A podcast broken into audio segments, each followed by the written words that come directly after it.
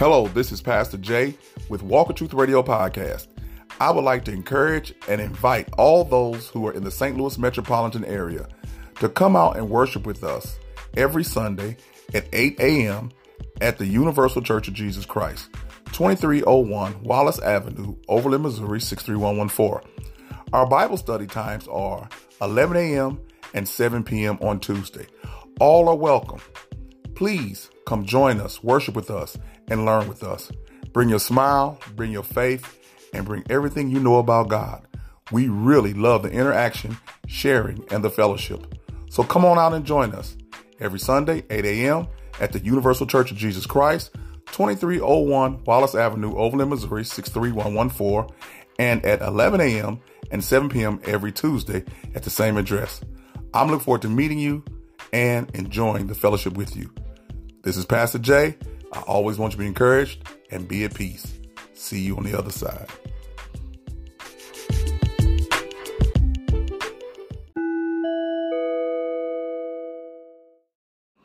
Hello, this is Pastor Jay with Walk in Truth Radio Podcast with your encouraging word for today. We're going to start today the incredible journey through the book of Psalms. We're going to allow God to be a lamp unto our feet and a light into our path, showing us where to go, what to do, and how to get there, and what frame of mind we should have under all circumstances. So stay tuned and get ready. The journey through the book of Psalms.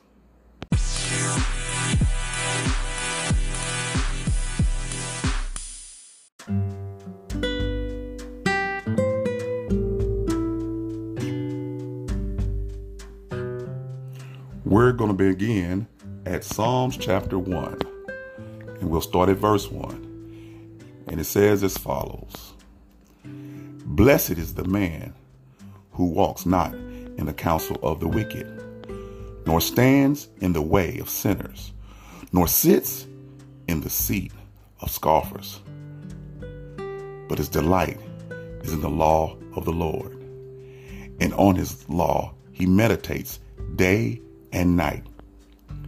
He is like a tree planted by streams of water that yields its fruit in season, and its leaves does not wither. In all that he does, he prospers. Verse 3. The first three verses of God's word is so awesome. It gives us a look at the attitude of a righteous man. What he'll do, what he won't do, how he react. It says, Blessed is the man. Blessed is the man. Some versions of your Bible may say happy, but I like blessed even better. I like being blessed, you know. And it look first thing, he moves not in the counsel of the wicked. He doesn't move with the wicked people. He doesn't side with them. He doesn't talk with them. All he does is move in righteousness in the ways of God. He truly allows God to be the lamp unto his feet and a light unto his path. And he doesn't stand in the way of sinners. His general disposition, just think of standing. He can't be moved by sinners. He doesn't stand with them. He stands for what God stands for. What's important to God is important to him and he does not sit in the seat of scoffers.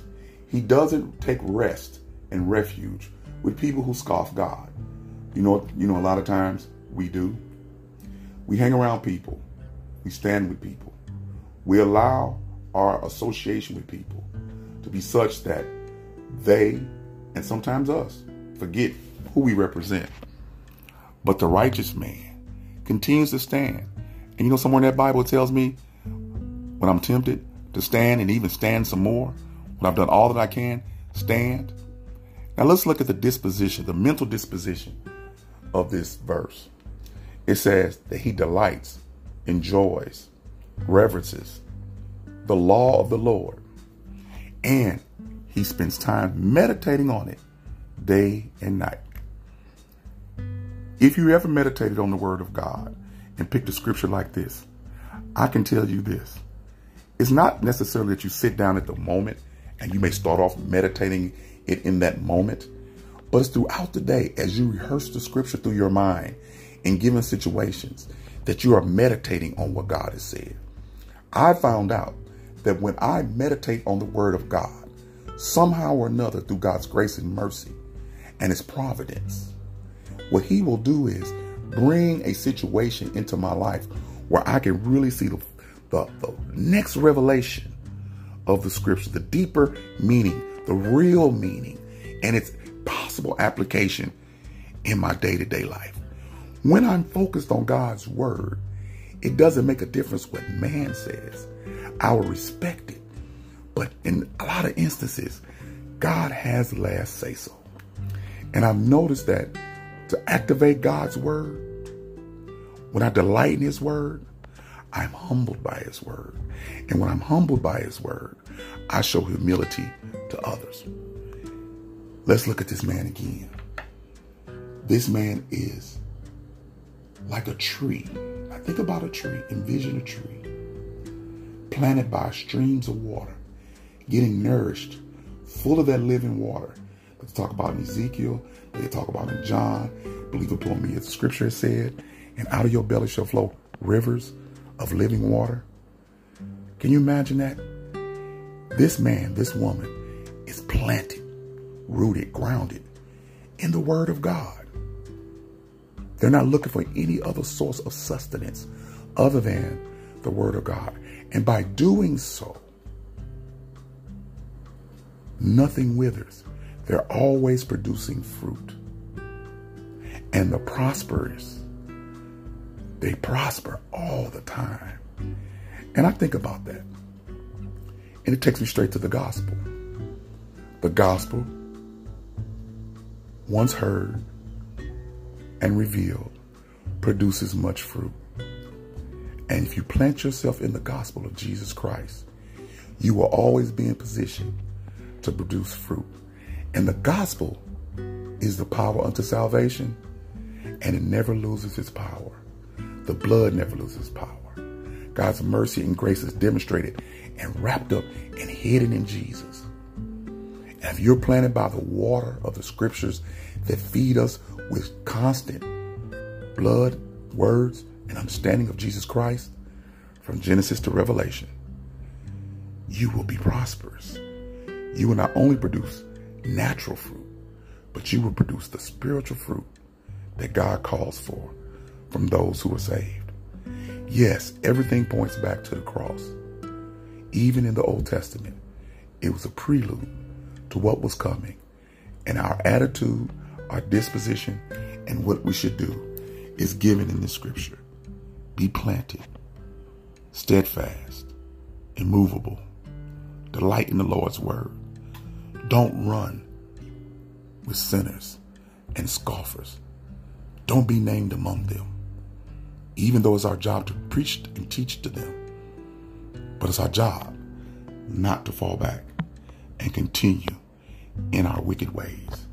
But Jesus gave us a way out that we would be planted by rivers of living water and that everything we do in the name of Jesus will always produce prosperous things. And the most prosperous thing that we can produce is give somebody else that living water, the gospel, so that they can be saved. This is Pastor Jay. I hope you like our first day in the journey. Meditate on the first three path, three uh, verses verses of Psalms chapter one, and we'll get to the rest of it uh, tomorrow. I want you to be at peace, be blessed, and have a great day. One step at a time, line by line, precept upon precept. Peace.